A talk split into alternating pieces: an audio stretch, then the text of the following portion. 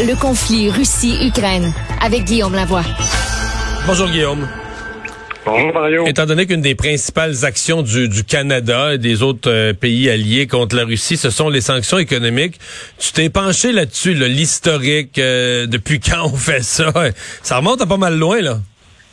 Je trouvais ça intéressant parce que là, c'est vu comme étant euh, l'arme la plus puissante, la chose qu'on fait le plus. Mais effectivement, c'est pas exactement récent. Ça remonte à la Grèce antique, là, à peu près 400, 500 ans avant Jésus-Christ où Périclès, pour se battre contre une ville rivale, une cité-État rivale d'Athènes, avait dit, bon, ben, vos commerçants ont plus accès au marché athénien. Et ça a été à peu près toujours comme ça jusqu'à la Première Guerre mondiale. Puis à la limite, la Deuxième Guerre mondiale, il y avait le blocus ou empêcher des nations belligérantes d'avoir accès à des ressources importantes.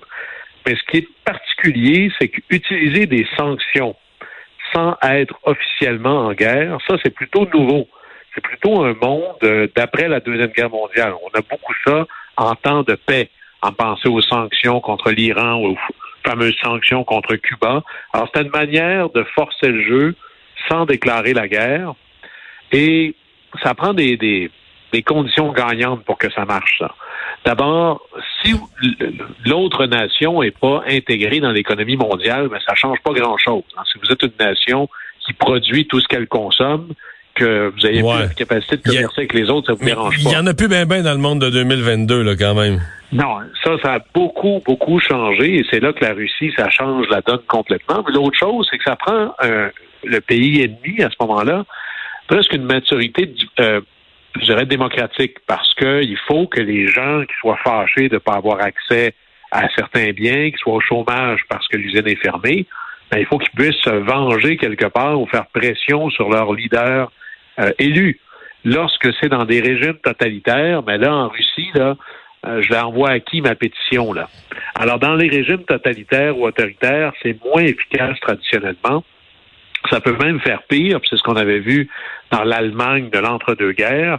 Ça finit par créer un ressentiment de tout ce qu'on vit, là, les files d'attente, les usines fermées, le rationnement. Ben, c'est la faute de ceux qui nous imposent des sanctions. C'est ce qui a permis longtemps au régime de Castro de se maintenir. Puis c'est exactement ce qu'utilise Poutine dans sa rhétorique en disant c'est l'Ouest qui nous fait tellement de mal.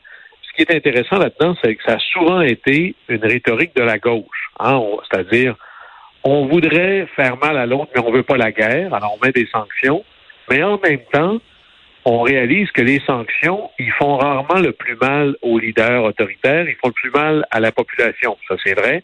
Alors, les sanctions, finalement, c'est pas bon. Et là, on en sort, à un moment donné, il faut s'assumer. On dit, si on met des sanctions, on sait que ça va être extraordinairement difficile sur la population qui est visée. Ça touche pas que les leaders. Ouais, puis, Guillaume, euh, tu parles de la gauche, toujours pareil. Là. dire, quand quelque chose fait mal à l'économie, des sanctions ou une récession, mais je veux dire, c'est les plus vulnérables, je veux dire, qui ont le moins de marge de manœuvre, euh, qui sont le plus vite à se faire frapper dans l'épicerie, dans l'essentiel. Les gens qui ont un peu de marge de manœuvre financière, ben, ils s'appauvrissent, mais ils s'en sortent. C'est les plus, c'est les plus fragiles qui mangent la claque. Absolument. Et c'est là où les sanctions à la Russie, on est dans quelque chose de complètement nouveau sur presque tous les tableaux. D'abord, un, l'ampleur. Jamais dans l'histoire du monde, il y a eu des sanctions aussi complète et totale appliquée par essentiellement presque l'ensemble de la planète industrialisée. Et ça, c'est vrai. Je, suis content que tu le dises parce que les gens, la population, je pense, se pose la question. Tu sais, nos leaders politiques, ils nous disent toujours ce qu'on fait, c'est ce qu'il y a eu de plus gros dans le monde, puis tout ça. et quand, donc, quand Biden, Trudeau ou d'autres disent ça, c'est la vérité. Là. Ce sont des sanctions sans précédent. C'est, c'est pas de l'enflure verbale, c'est vrai. Elles sont sans précédent sur deux axes. D'abord, l'ampleur. Euh, que ce soit l'incapacité d'importer ou d'exporter, même d'être coupé du monde financier international. Ça, c'est fou. Et l'autre ampleur exceptionnelle, c'est qu'elle est appliquée par l'ensemble des économies importantes. Alors, par exemple, lorsque les États-Unis mettaient un embargo sur Cuba, ça fait très mal, mais ils étaient à peu près les seuls dans le monde à le faire. Là, tout le monde a dit, moi, j'embarque. Alors, c'est incroyable. Et là, on le fait sur une puissance majeure traditionnellement, les sanctions ont toujours été d'un très gros pays ou de quelques gros pays à un petit pays. L'Iran, Cuba et d'autres, la Corée du Nord, par exemple. Là, c'est à une économie, même si elle est très petite par rapport à nous, qui est quand même importante, 145 millions d'habitants, un continent, une puissance militaire majeure. Alors, il n'y a que des nouveaux là-dedans. Et là, ce qu'on voit aussi, c'est qu'il y a deux types de sanctions. Il y a des sanctions pour punir la Russie, ou à tout le moins M. Poutine, parce que je vous disais qu'on essaie de pas trop viser la population générale.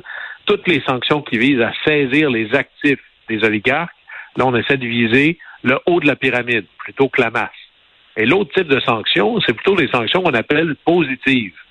C'est, bon, au lieu, je pourrais essayer de punir la Russie, mais je peux aussi essayer de renforcer l'ennemi de la Russie ou l'adversaire de la Russie. Et là, c'est tout le programme de soutien militaire, logistique, financier euh, qui est apporté euh, au président Zelensky. Alors, ça va être intéressant de voir comment est-ce que tout ça va se détricoter. Il faut aussi être absolument conscient que dans nos, dans nos sanctions, il faut envoyer un message. Les sanctions ont été faites en escalier. Ben, il faut être capable de les défaire en escalier. Puis il faut qu'il y ait un lien clair entre, bon, vous occupez, vous faites des, vous tirez sur des civils, telle sanction est en jeu. Si vous arrêtez de faire ça, on enlève cette, cette sanction-là. Si vous retirez de l'équipement militaire, telle autre sanction va être enlevée. Il faut qu'il y ait une espèce de quiproquo clair dans la tête du président Poutine de ces actions-là sont attachées à ces sanctions précises pour qu'il y ait une espèce d'incitatif à se retirer ou à arrêter tranquillement euh, l'agression qui est en cours. Les Nations Unies qui ont fait une mise à jour euh, de leurs attentes concernant le nombre de réfugiés c'est tout simplement euh, débile, ahurissant, épeurant en même temps. On parle maintenant de 10 millions de réfugiés. Écoutez, euh, pensez à ça. Là. Chez nous, on est quatre dans la maison. en Ukraine, il y a à peu près 40-45 millions d'habitants et là, ils sont à 10, millions de déplacés. Imaginez ça là, dans, dans votre famille, c'est une personne sur quatre dans, la, dans votre rue, c'est une maison sur quatre où les gens seraient déplacés. Alors, ça commence à faire une véritable crise humanitaire en attente. Juste, pour, ça, c'est pas des gens qui sont euh, blessés par la guerre directement ou tués, qui sont déplacés, qui sont transportés dans leur vie. Et deux millions de ces réfugiés-là sont en Pologne. Et c'est pas innocent que M. Biden aille en Pologne parce que je vous disais qu'autant on n'est jamais plus fort que sa ligne d'approvisionnement, ça c'est tout ce qu'il y a en amont, mais on n'est jamais plus fort non plus que sa capacité à, gérer ce qu'il y a en aval. Et ça, c'est les réfugiés. Je vous donne un exemple, la ville de Varsovie, qui est la capitale de Pologne, où Biden va aller. Varsovie, ça, c'est un peu moins que 2 millions d'habitants. Ben, eux, depuis trois semaines, ils ont reçu 100 000 personnes par semaine. Alors, imaginez ce que ça fait sur l'infrastructure et la vie municipale faut pas juste les loger, ces gens-là, faut les nourrir. C'est des gens qui ont besoin de se vêtir. À un moment donné, ils n'ont plus de pâte à dents. C'est même dans les choses qui nous semblent extraordinairement évidentes et banales. Mais là, ça devient un véritable défi logistique. Il faut les mettre à l'école. La moitié de ces gens-là, c'est des enfants. Il faut les mettre à l'école, ces enfants-là. Alors, il n'y a pas un pays, encore moins une ville, qui est capable de faire face à un défi logistique comme ça. Non, puis trouver des enseignants dans leur langue, là dans toute c'est pas c'est très difficile. Alors, il va falloir être capable d'accueillir ces gens-là, puis on veut pas peut-être que ça va durer deux, trois, quatre ans. Alors, il faut trouver une manière que ces enfants-là prennent pas trop de retard. Alors, moi, je m'attendrais à ce que le fait que M. Biden ait choisi d'aller en Pologne, c'est pas pour c'est pas seulement pour dire on va vous allez avoir des missiles tant qu'il va en falloir. Il va être euh, beaucoup trop proche de l'action pour ne pas avoir à se prononcer sur qu'est-ce qu'un pays aussi riche que les États-Unis est prêt à faire pour aider les réfugiés, pas ceux qui traverseraient et qui iraient s'installer au Canada et euh, aux États-Unis, mais pour accueillir, pour soutenir, parce qu'il n'y a aucune ville dans le monde qui est capable de recevoir 100 000 personnes par semaine euh, et, que ça n'ait pas un impact absolument déterminant sur euh, la gestion logistique, les infrastructures. Il n'y a rien qui peut être organisé pour ça rapidement. Ça prend une aide qui vient d'extérieur. Guillaume, tu veux nous parler de l'approche euh, de Poutine, euh, ce qu'on voit un peu avec Mariupol, ce qui pourrait se développer avec d'autres villes, les fameux sièges, là, couper complètement une ville du reste du monde, euh, jusqu'à un certain point la, la raser aussi, mais la notion de d'affamer une ville en la coupant de tous ses ravitaillements. Oui, on pourrait. C'est quand même curieux qu'en 2020, à l'heure de, des, des missiles et des drones, on soit rendu à utiliser des techniques du Moyen Âge. Euh, d'abord parce que les Russes font face à une population qui résiste.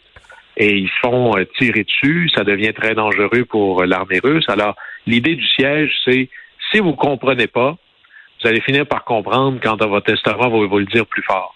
Alors, littéralement, on empêche toutes les choses de sortir ou d'entrer d'une ville.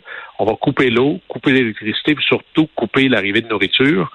Et comme l'armée russe de Poutine n'arrive pas à conquérir l'Ukraine carrément, l'idée, ce serait de le faire ville par ville.